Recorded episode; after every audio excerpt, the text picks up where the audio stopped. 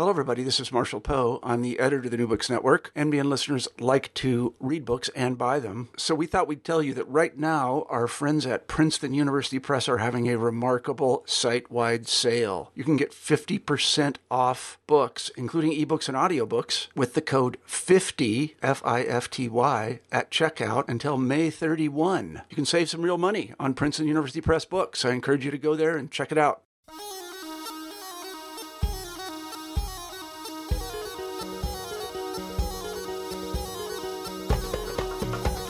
Hello, everybody, and welcome back to New Books in Middle East Studies. I'm James Dorsey, the host of the channel. Today, we'll be talking to Courtney Freer about her new book, Rentier Islam The Influence of the Muslim Brotherhood in Gulf Monarchies. Courtney, welcome to the show. Hi, thanks for having me. It's a pleasure to have you. I enjoyed the book. I wonder if you could start by telling a little bit intellectually about yourself.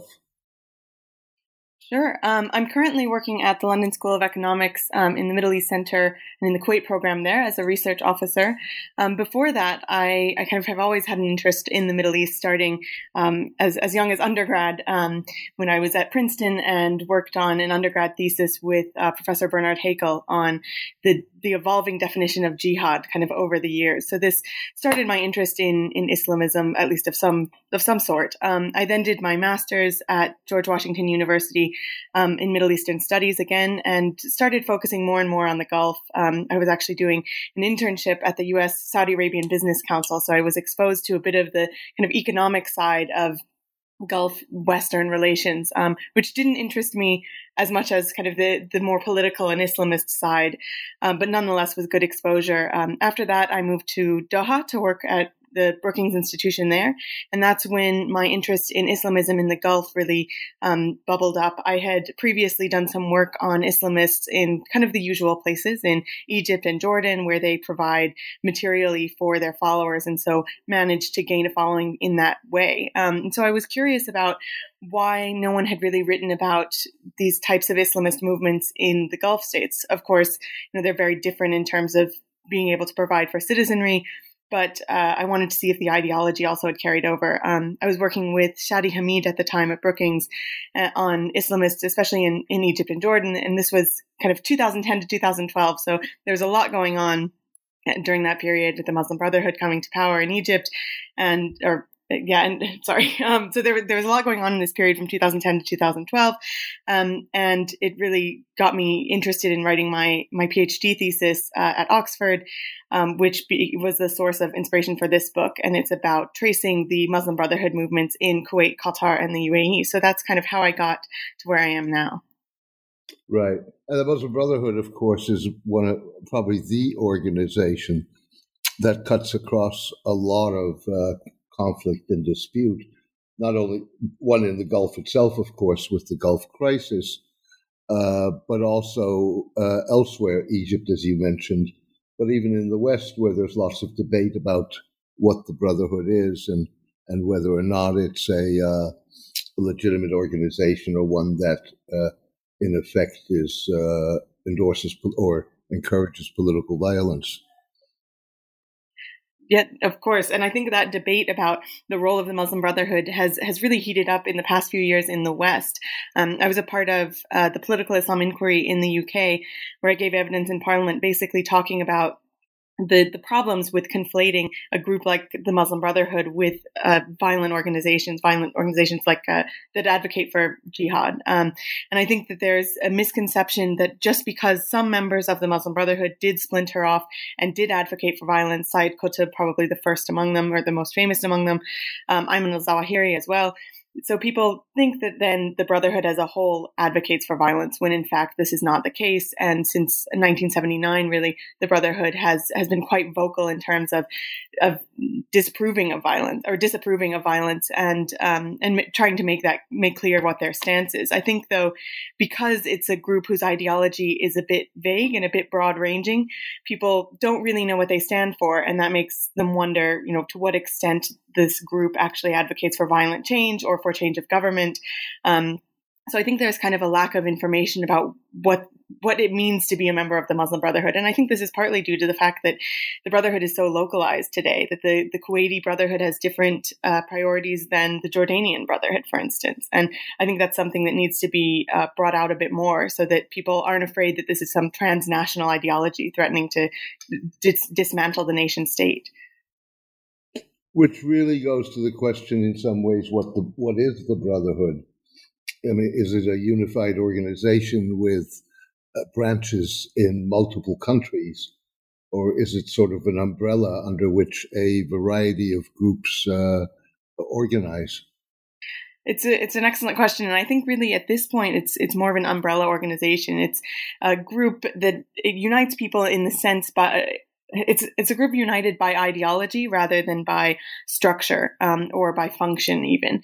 And of course i mean in terms of an international muslim brotherhood that doesn't really exist too much formally at this point. Of course people do know each other socially um, because of their ties with the brotherhood movement but there's not this international organization that i think some people are worried about. Um, particularly I'd say in the Gulf. And so I think that really today it's kind of diluted to the point of being an ideology that inspires people, but then is is cater is tailored to um, specific specific national circumstances. And I think we see this in particular, for instance, in, in the Kuwaiti case, where you see the Brotherhood very much advocating for broad based political reform rather than what we would expect if we're looking at a traditional Islamist platform talking about social policies, um, reforms like uh, remove, like um, potentially talking about dress codes and the restriction of alcohol sales, things like this. So I think that there is this idea that priorities have priorities shift depending on national circumstance, and so that that reveals the debility of the international organization. One of the uh, before we get into the, into the Gulf specifically, one of the uh, I think one of the big issues that you know is being debated or that's controversial surrounding the Brotherhood is that on the one hand, it actually advocates uh, democratic elections, but there's a, a, at least in some circles a lot of suspicion that it's uh, one vote and that's it. Uh, with other words, that it's uh, the Brotherhood looks at, at, an election as a one-time chance at getting uh, at gaining power, but then wishes to retain it at whatever price. Sure, I think there is definitely this conception that the Brotherhood is kind of majoritarian in its in its conception of democracy. So, for instance, once the Brotherhood is is in power, it considers itself to have the mandate to implement whatever policies it desires to implement. Um, so I think we saw this most clearly, of course, in Egypt with the Morsi government. Um, we've seen this also it, kind of on a smaller scale in, in Parliament in Kuwait, where essentially the Brotherhood will gain a lot of seats in Parliament alongside of an opposition coalition. And once they're in Parliament, then they kind of go, they kind of um, diverge from the opposition uh, agenda and instead try to implement Islamist kind of agenda issues, such as you know banning the uh, banning. Sorry, so they they diverge away from the opposition coalition's agenda and instead focus on social policies which some members of that coalition would not approve of. So it's this idea that once you're in office, you have more uh, power to do to implement what you would like to implement, regardless of of whether that's something that's actually popular. So I think that is problematic, and certainly um, there's a there's kind of a, a, branding. A brand image issue at this point with the Brotherhood, especially since uh, the Morsi government mishandled um, mishandled a couple of issues in power. One one of the things that strikes me that sets the development of the um, the Brotherhood in the Gulf apart from other parts of the Middle East is the fact that in in uh, large parts of the Gulf, it actually was part of the nation building process, in a sense of the of the institutionalization of the state, um, particularly in education, but not only in education. Yeah, exactly. I think this is really what's fascinating when we look at, at tracing the Muslim Brotherhood in the Gulf states, especially in states like Saudi Arabia and the UAE, which now, of course, um, dubbed the Brotherhood a terrorist organization. But in fact, I mean, beginning in the 50s and 60s, a lot of times the education and judicial sectors were in need of employees. And a lot of these employees came from Egypt, they came from Palestine, they came from Syria, kind of Syrian Brotherhood later in kind of the 80s. And so there was this idea that these are trustworthy people that uh, you know they're not going to be kind of morally corrupt or bringing in foreign ideas. Um, and then I think once the Brotherhood ended up having independent power within those structures, within, for instance, the education ministry in the UAE, I think this is when these states realized that there was an independent ideological appeal of the Brotherhood, and that was something that was fundamentally uh, unacceptable to them and fundamentally threatening, I think, to their hold on power. So I think that's where we see the shift. But again, this idea of them being able to gain power from within institutions is something that is stuck with these states, especially states like uh, the UAE and Saudi, in terms of the danger of the brotherhood that they really can can get appeal um, from the grassroots in a sense. And that's really been for a very long period of time the strategy of the brotherhood. I mean, I recall Tilmisani, the spiritual guide of, of the brotherhood in 1980, saying to me, uh, ba- or basically describing a strategy that amounted to what was Rudi Dutschke's march through the institutions. so, with other words, working from within the system.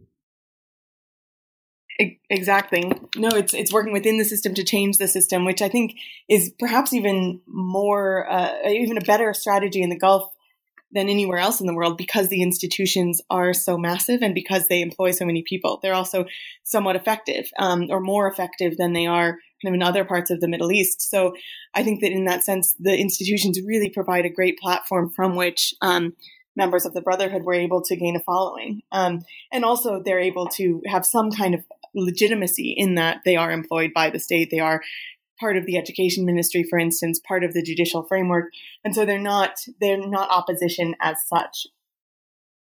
Right, and and yeah, I mean one one reason, of course, you alluded to it, but one reason, of course, why the Gulf states were, were willing to take in large numbers of Muslim brothers from Egypt in the 50s and the 60s when they were being persecuted, from Palestine, from Syria in the 1980s, was also because they were sort of like an antidote to uh, Arab nationalism and to uh, uh, Nasserism, which the uh, the Gulf states were very concerned about.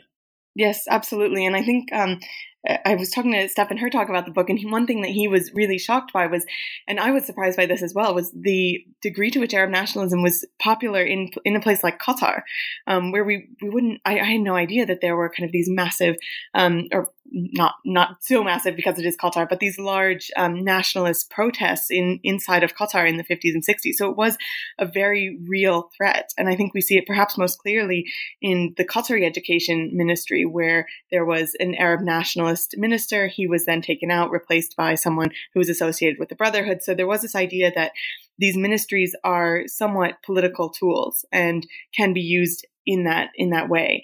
So I think that certainly um, squelching Arab nationalism was something that was of interest um, to these leaderships because it was, you know, kind of the the more politically active, politically engaged movement at that time. Um, I want to come back to Qatar a bit later because Qatar is really, in many ways, a unique case. But uh, one of the things, of course, with Arab nationalism was that it was anti-monarchical. So, with other words, it was opposed to the whole government structure that uh, that characterizes the Gulf, and in many ways, it was uh, more secular, maybe secular than than obviously the certainly in Saudi Arabia, and certainly than Qatar in the fifties and the sixties and the seventies. Uh, and, and, and so it, it posed a threat on multiple levels. Yes, exactly. And also was a, there were a lot of kind of worker strikes that were inspired by this uh, spirit of Arab nationalism and this idea of fighting the power. And and I think it was yeah, it was very much seen as as I think more politicized than Islamism at least at that time. Um, perhaps because there weren't kind of Islamists in power um, at that period. Uh, uh one of the things also, I mean, you know, the, you mentioned the how Saudi Arabia and the UAE have turned on the Brotherhood. And it, in some ways, it strikes me that that is really much more the case in the Emirates than it is in Saudi Arabia. Uh, the Saudis seem to be more ambivalent towards, even today, towards the Brotherhood. And they certainly were that at the begin two, three years ago when King Salman first uh, uh, ascended to the throne. And, you know, the question is, is and, and, it really seems to drive in the in the Emirates on one person, the Crown Prince Mohammed bin Zayed, who almost seems obsessed with this. Absolutely. Yeah, it's it's funny because actually I finished my PhD thesis, which was the basis for this book in 2015. And I remember in my conclusion, I was talking about how, you know, now there was this period of detente about the Brotherhood. The International Union for Muslim Scholars was meeting in Riyadh. Um, so there was this idea that, you know, the Brotherhood was no longer an issue. And then, you know, of course, 2017 rolls around and everything changes. And I think there is a sense, certainly, that for the Crown Prince of Abu Dhabi, for Mohammed bin Zayed, fighting the Brotherhood or fighting Islamism is somewhat a personal. Uh, there's somewhat a personal vendetta. There is this paranoia as well. I think in some of the WikiLeaks documents, we see this most clearly, where he seems to conflate the Muslim Brotherhood with the Taliban and also with jihadi organizations. So there's this notion that any type of Islamism is fundamentally politically threatening and fundamentally an existential political threat, not just kind of an idle one. Um, and I'm not entirely sure why that is the case. I think that if we're looking at the Emirati experience, certainly um, the Muslim Brotherhood there did have a lot of power, especially in the education ministry. There was there were also some members of the Brotherhood in the judiciary into the late into the mid 1990s. Um, the education ministry minister himself was a member of the Muslim Brotherhood until the late 1980s. So this is something that was in the recent history in the Emirates. But I think there is this idea that if any kind of ideology will gain appeal inside of somewhere like the UAE, which is very much talking about modernization, um, mo- this idea of moderate Islam, which is often comes along with westernization and secularization. The appeal for Islamism is enhanced. Um, so I think that this is this is perhaps why Mohammed bin Zayed feels that Islamist groups, especially the Brotherhood, are so dangerous. I think also in the UAE, the federal system is interesting in that you have of course, the, what I call the leading Emirates of Abu Dhabi and Dubai. Um, and then you also have the Northern Emirates. And there is this sense that in the Northern Emirates, especially in Ras Al Khaimah, there was a stronger Islamist sentiment. There was this idea that the periphery was not being looked after as well as kind of the, the leading Emirates were. And so that kind of idea of relative deprivation layered with this uh, Islamist ideology could be seen as, as potentially dangerous. Um, so I think that I think you're you're right that definitely this uh, isolation of the Brotherhood and demonization of the Brotherhood is really something coming out of the UAE, and we see this through media, especially today, but even back beginning in kind of 2013, 2014. Whereas I think the Saudi approach is much more pragmatic. Um, if the Brotherhood can be used kind of to balance other other domestic political concerns, so a, a restive Shia population, for instance, then the brotherhood can be used in that way and can kind of gain some uh, of the brotherhood can be given more more freedom to operate at least to a certain extent if it's seen as politically expedient to do that.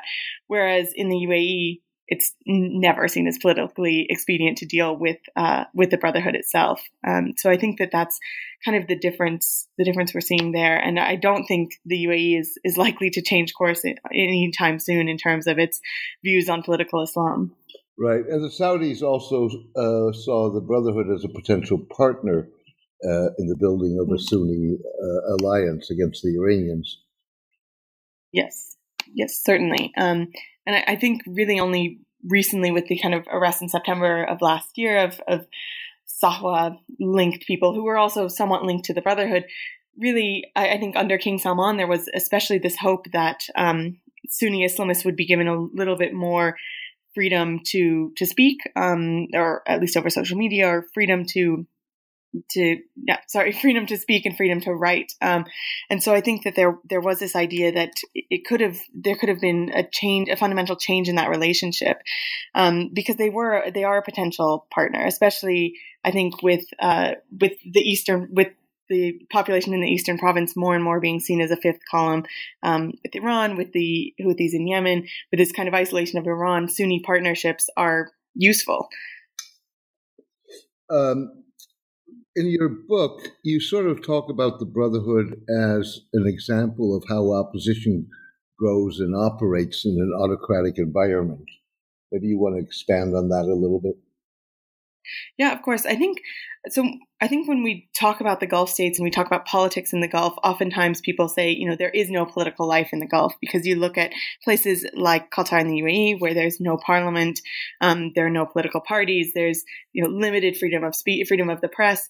So I think that people often think that there's no political life when in fact it's under institutionalized political life is what we're seeing and that really the social and the political are very much linked in these states. And so a group like the brotherhood which is able to gather in social uh, settings quite easily and is able to gain social trust among people is fundamentally more politically threatening than a group that cannot do that. So for instance a socialist group is kind of only political and so wouldn't be able to gain the kind of appeal that a group like the brotherhood could. And so i think that this idea of the social sphere being very much linked to how people think about politics, how people think about the role of the state, um, is is quite important and something that people haven't looked at too in too much detail in the Gulf states. So.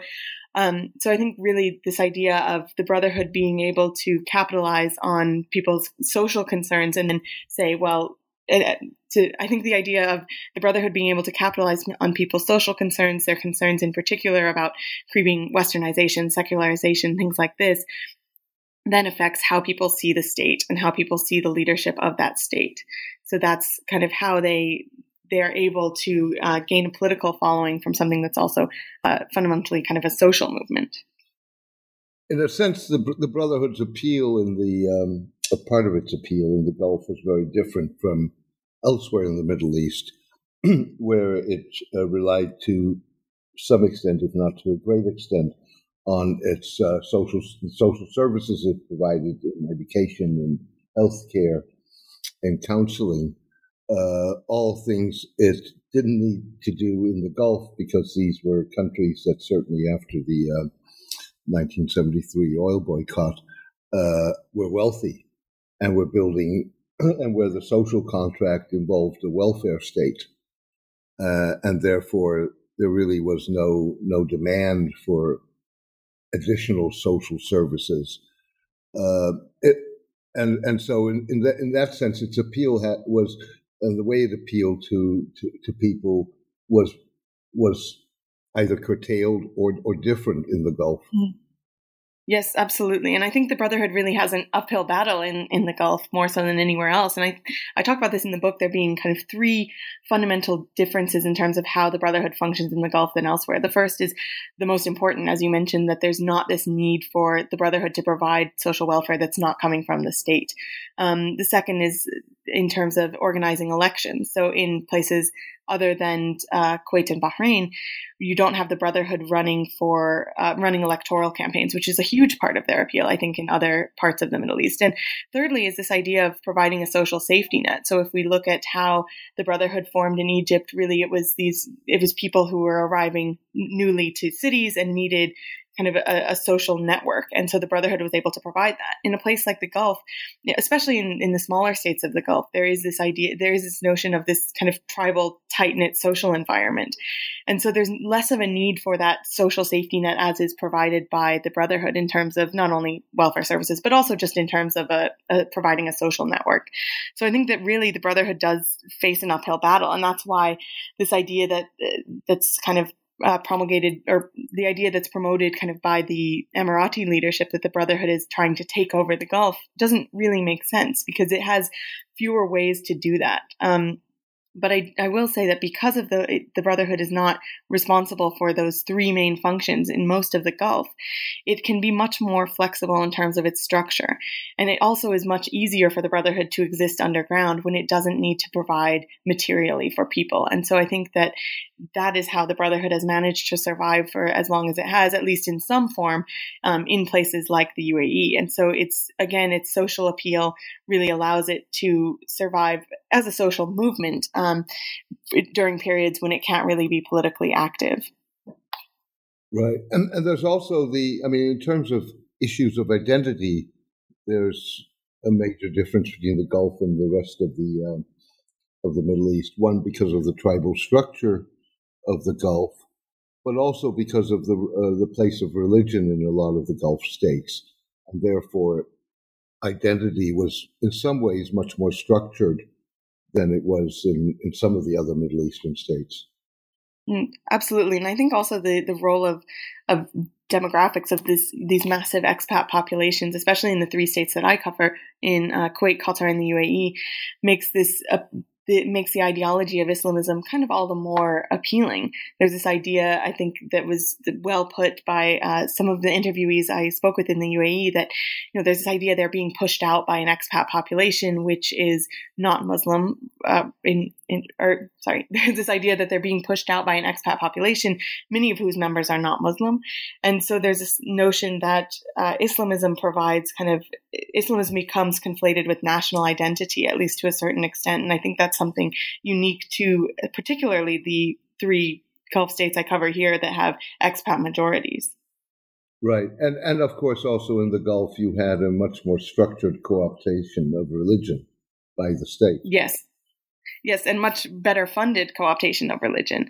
Um, so this idea that the, the state can and does fund massive mosques, um, Quranic recitation competitions, things like this. So there's this idea that the state um, does use its hydrocarbon resources to bolster its religious legitimacy. And so in that environment, again, you wouldn't expect an independent Islamist group to be able to have any type of appeal, but it still does. Um, and I think there is this idea that that perhaps the state uh, is promoting a different type of Islam, a depoliticized Islam, or what uh, Mohammed bin Zayed and Mohammed bin Salman call uh, moderate Islam, rather than the, the type of Islam that is is kind of holistic and, and influences all aspects of people's lives, including the political, of course.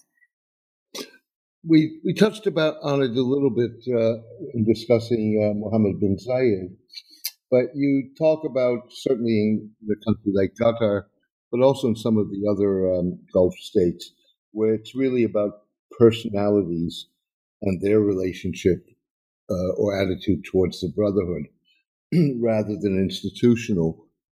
And I wonder whether that really makes a, a, a fundamental difference or not. I would argue that it doesn't. I think this again goes back to the under institutionalization of political life in these countries.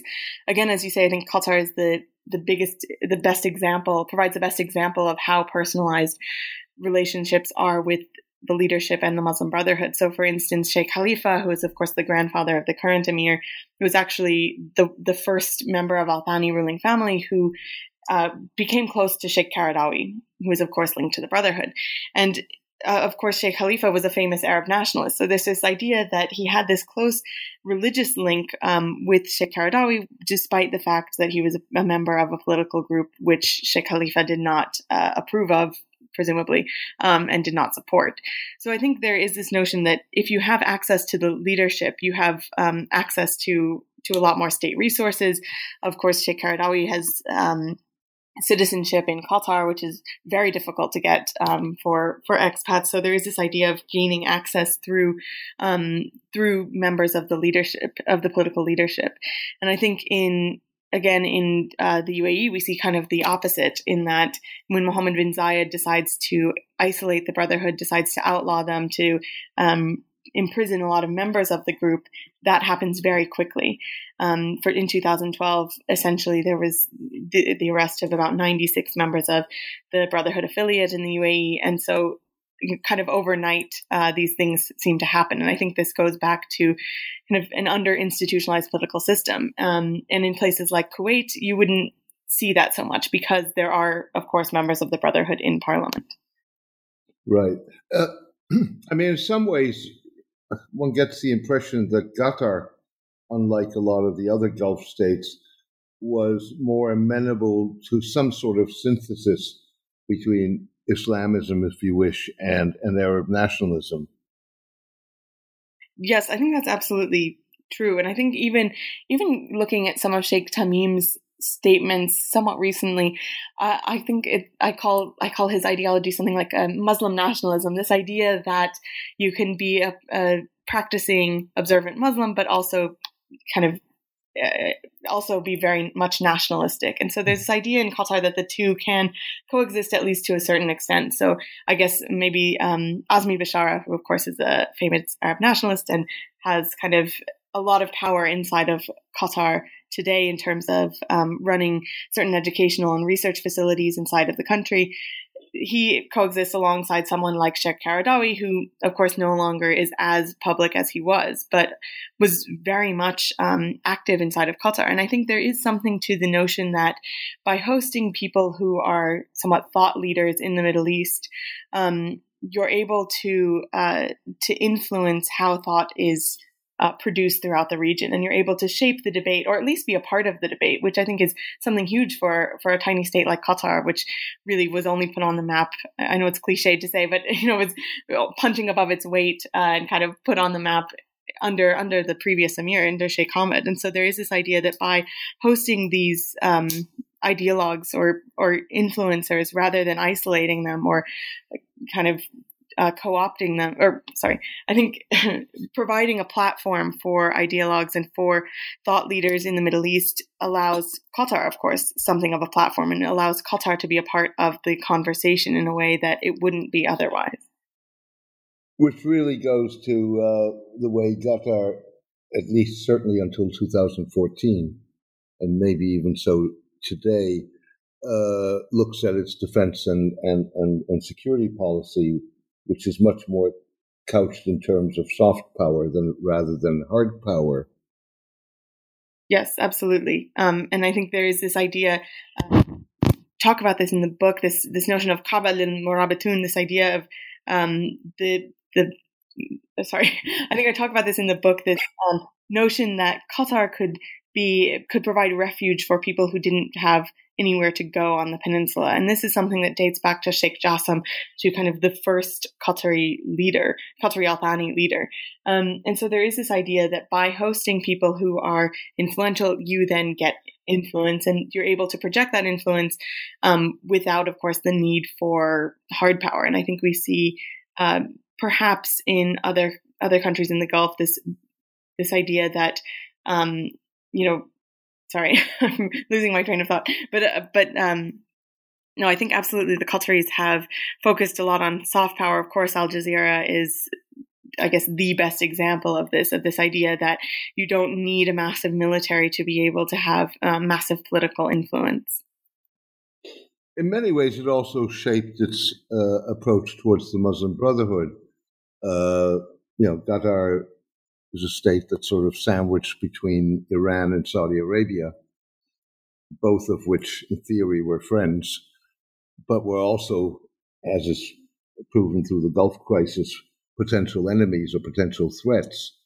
And much of the way Qatar developed and the way Qatar structure, structured things was really designed to be everything but Saudi Arabia.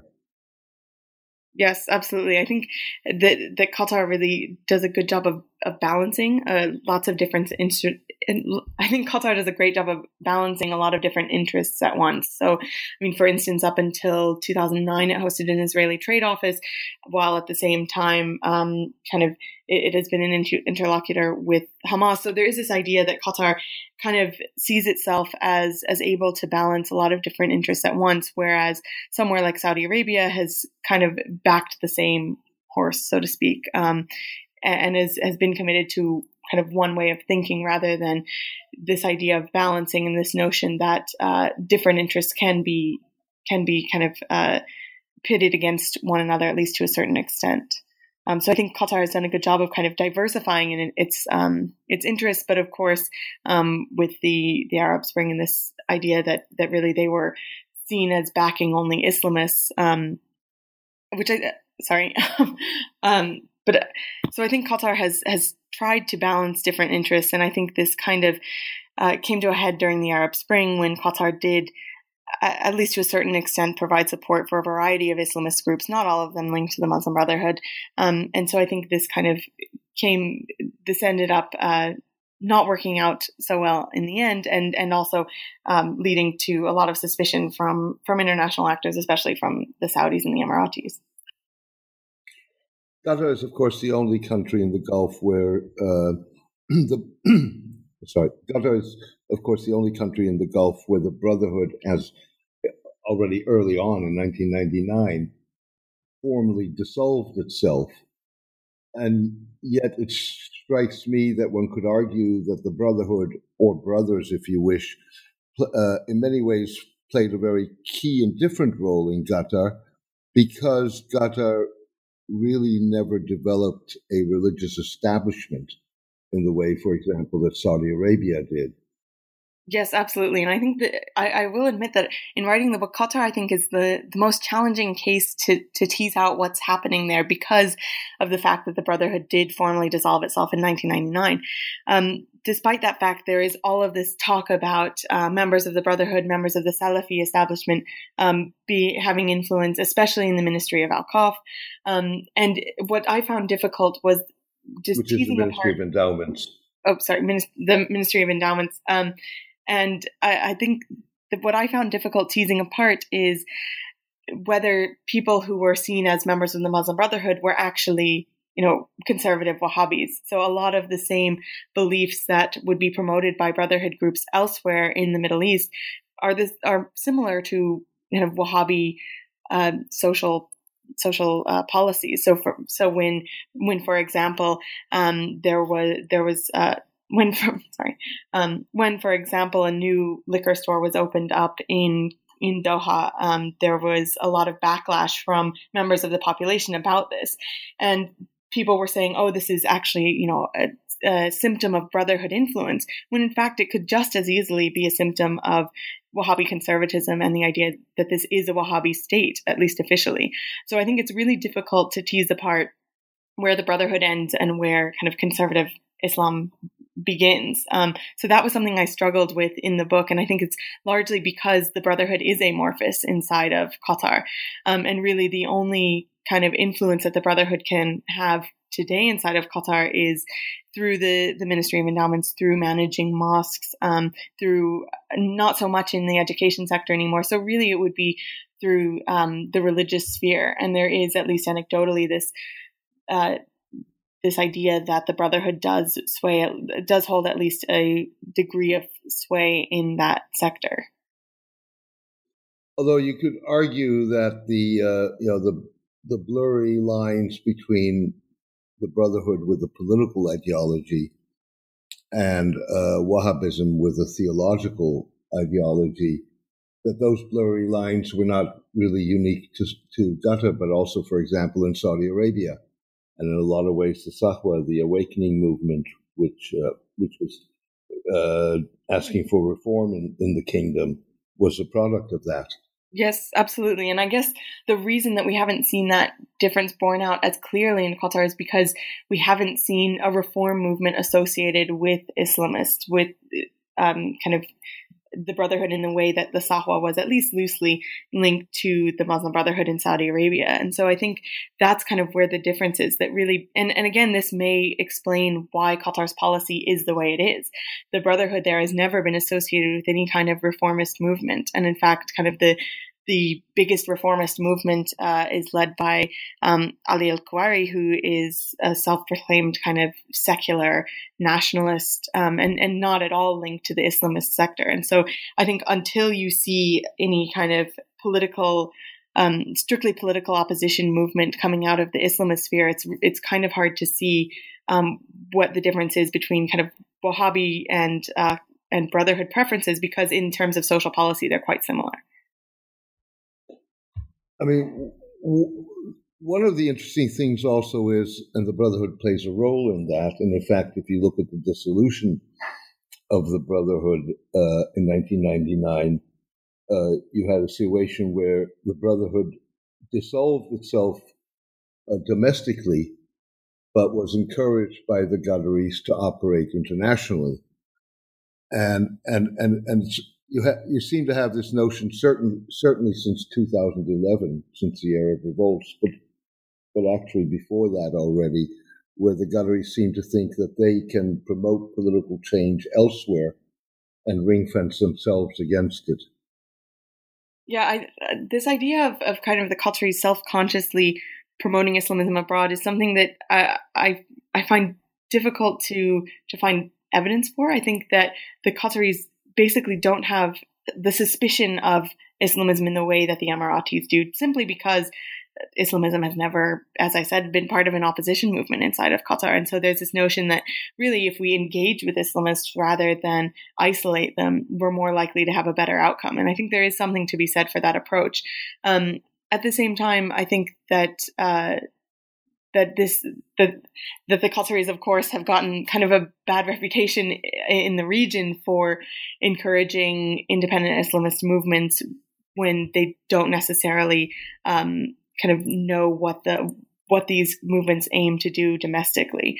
Um, so I think it's it's also another another aspect of kind of the Qatari foreign policy angle is to what extent is it uh, based on personal relationships. So because there have been a lot of Islamists historically in Qatar, there at least this is what I heard a lot in Qatar is that you know people who whom the Qatari authorities would know abroad were at least somewhat linked to Islamist movements in other places. And so there was this idea that this was much more, uh, much less organized than I think is is often portrayed.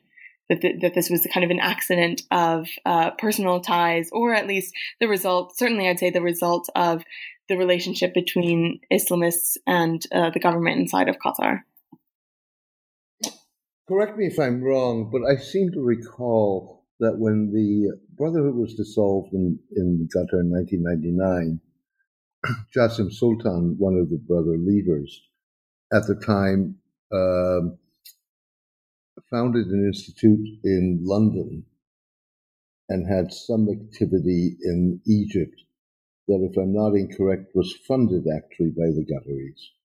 Yes, Jassim Sultan has a new kind of group called um, confusingly, um, which is not linked to the, the kind of Tunisian group. But I think there, again, it goes back to this projection of soft power and the notion that uh, the Qataris are able to project more, um, more power essentially through ideas rather than through, um, through other means. And I, I do think also the fact that Jassim Sultan, um, I don't know much about kind of the funding he received, but the fact if he did receive funding, it is reflective of the fact that the Brotherhood was never an opposition movement, that people who were members of the Brotherhood in Qatar were also, at least we can assume, somewhat close to the political leadership.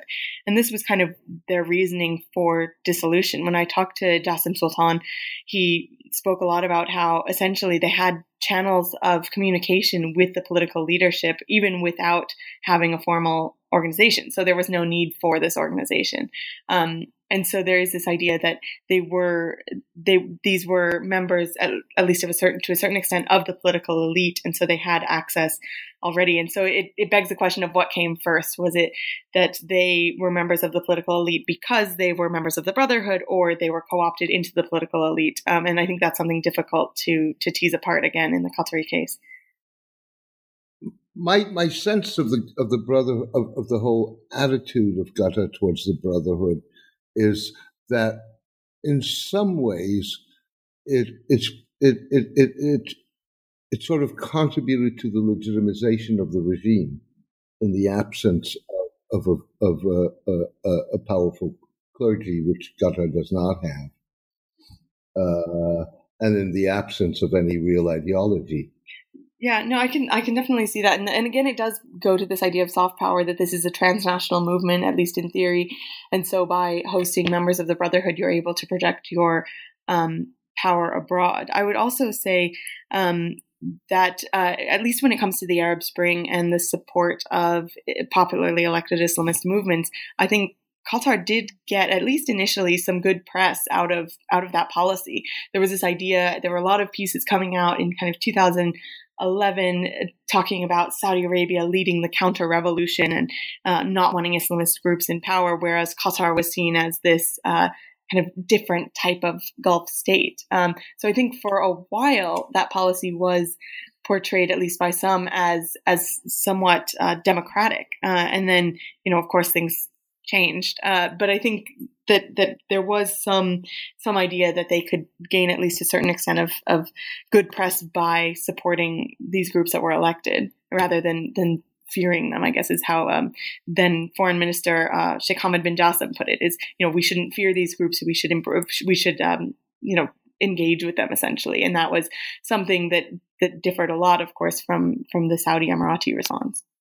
How much did the Egyptian coup uh, and the toppling of um, Mohammed Morsi, who was a Muslim brother and was democratically elected.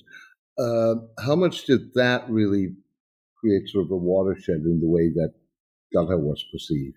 I think that it, it really drew the lines um, quite clearly in terms of pro and anti-Islamist countries in the Gulf. So, uh, if you look at the funding, for instance, Qatar had been providing a lot of funding to the Morsi government.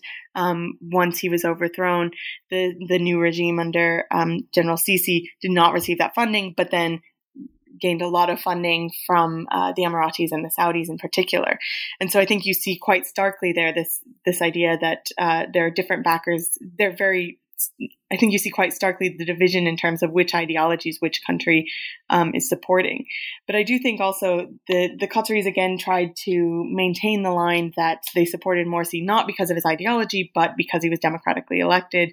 Um, I do think that that did create this suspicion of Qatar in terms of of that it was um, that it was supporting Islamist groups. I think also um, it's uh, also its policies in Libya and Syria, which were friendly to certain Islamist groups, helped promote this notion that they were picking Islamist groups rather than picking to support democratically elected leaderships. Um, so I think I think it was a it was not just the Egyptian case, but also what was happening regionally that um, that affected Qatar's image abroad in terms of the, the idea that its preference was not for the democratically, democratically elected groups, but rather for Islamist groups. Right. And then there was, of course, the instant incident where Qataris were kidnapped in Iraq and where the Qataris allegedly paid a uh, significant amount of money to Islamic militants to to get the um, including Syrian jihadists uh, to get the uh, the Qataris freed. Yes, and, and of course, people point to this uh, incident in particular in, as driving the current Gulf crisis, pitting you know, the the Emiratis, Saudis, Bahrainis, Egyptians against the Qataris. Um, there's this incident that they can point to where money did change hands with groups that um, you know advocate political violence, um, and so I think there there is this idea that um, that yeah that sorry. But no so i think that that incident in particular did again draw these lines more clearly. It wasn't i think the fall of morsi was the beginning of of the change in how qatar was perceived uh, in you know initially it was seen as pro democracy and then it started being seen as pro islamist uh, even even if the islamist group was uh, not the brotherhood. One sees a lot of post Morsi, post the uh, military coup in Egypt.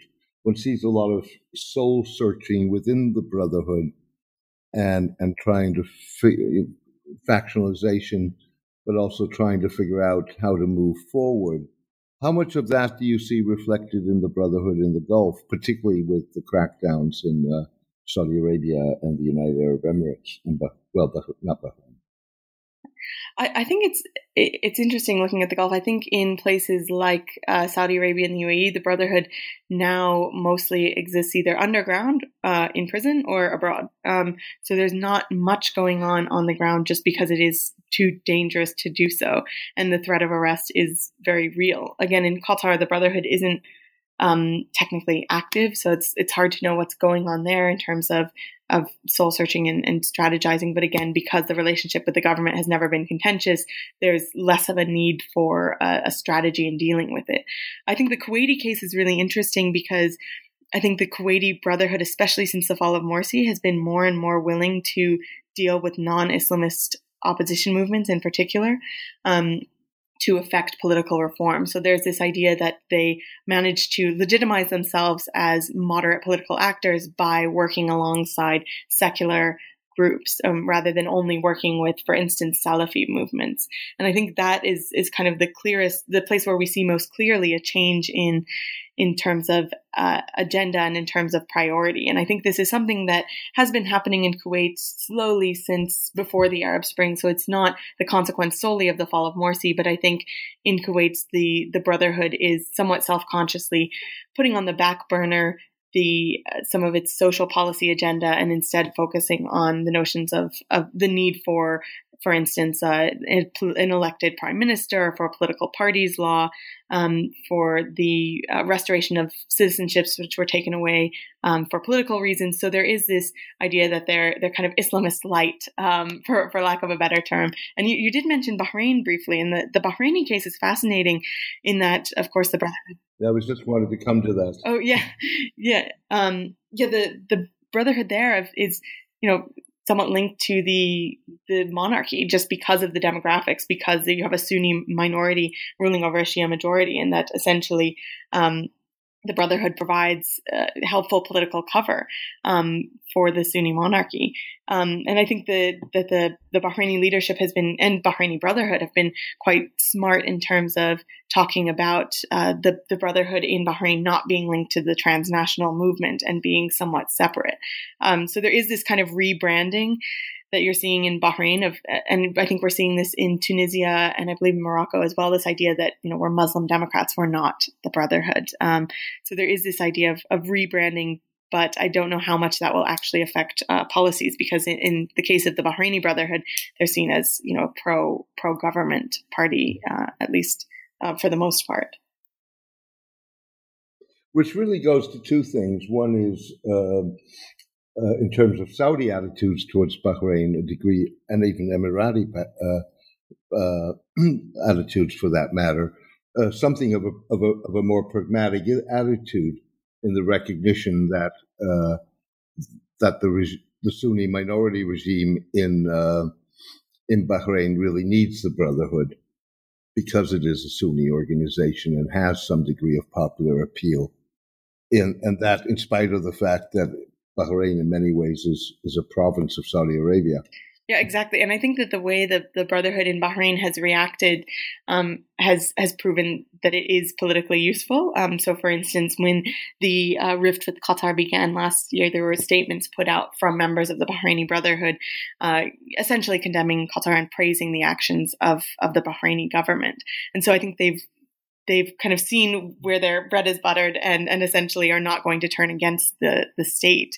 And I think that to a certain extent, the Saudis have done this in the past where they've been more willing to engage with with people linked to the brotherhood at certain political moments. Um, and now, of course, I think under Mohammed bin Salman, the, the moment of kind of engaging with anyone with an independent source of, of appeal uh, or of political authority uh, is not going to happen, um, whether they're Islamists or, or business people. Um, but in the past, this has the, the engagement with the Brotherhood has not been as uh, as outrightly rejected as in the Emirates.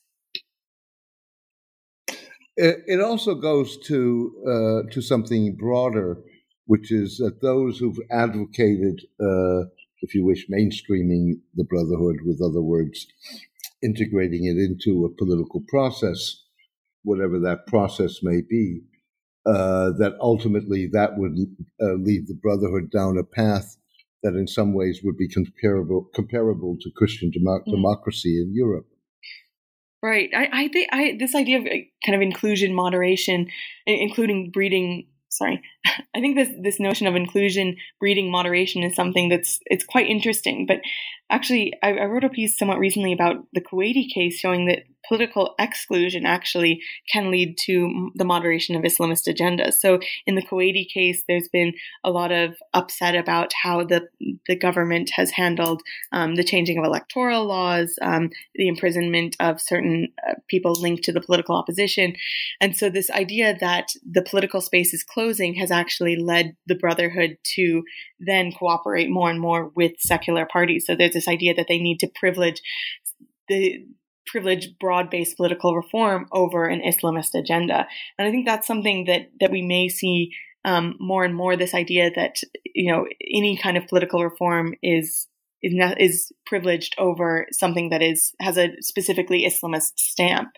But in, I do think, in terms of including or isolating the Brotherhood, generally speaking, um, there is this notion that if if the political space is not provided for them, they could become violent. Uh, and I think this that it, there is a, a, real possibility of that, uh, at least if if the state um, if the state doesn't uh, manage a, a, kind of complete crackdown. I, I, would say, though, that in, in a place like the UAE, I don't think you would see uh, kind of Islamist uprising of any type, just because the, the group has been so um, so thoroughly kind of cracked down upon at this point. Uh, and there is a, a, lot of fear about what would happen. Um, but I, I don't, I, in terms of in, in terms of exclusion breeding political um, uh, political uh, sorry in terms of exclusion leading to uh, to radical uh, political behavior by Islamist groups, I think it, it's possible, but I think it's hard to know the timeline um, in which that would happen and the political circumstances in which it would happen.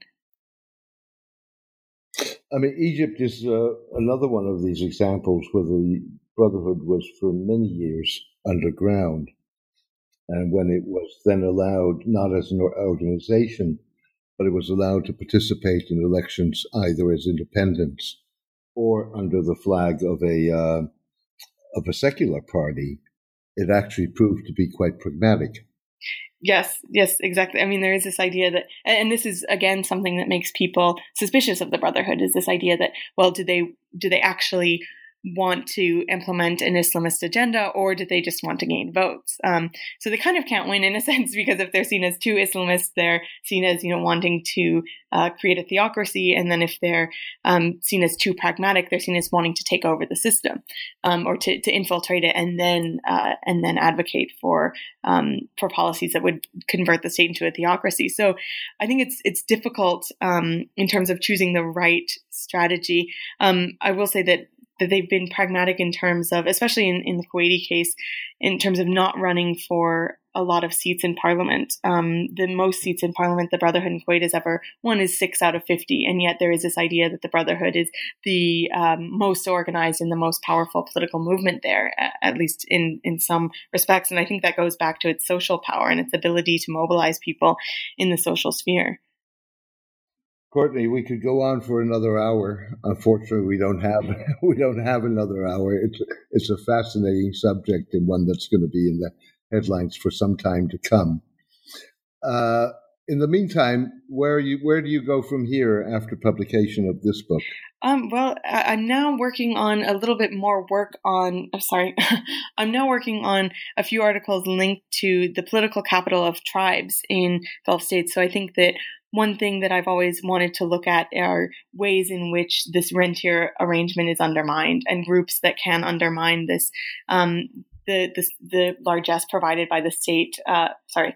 Um, I've been interested in looking at groups which undermine the idea of no taxation, no representation, the notion that um, that the provision of social welfare leads to political quiescence. So I looked at Islamist groups in this book, and now I'm working on looking at how tribal groups undermine this arrangement as well and hold independent political capital even in these rentier systems. So that's one big project I'm working on. I'm also looking more deeply into the political role of Salafi groups in, especially in Kuwait, um, because there are a lot of different political blocks linked to Salafism, both kind of of the more politically active and of the more politically quiescent varieties. So that's another project I'm working on, and those are kind of the main the main things on on the docket for now.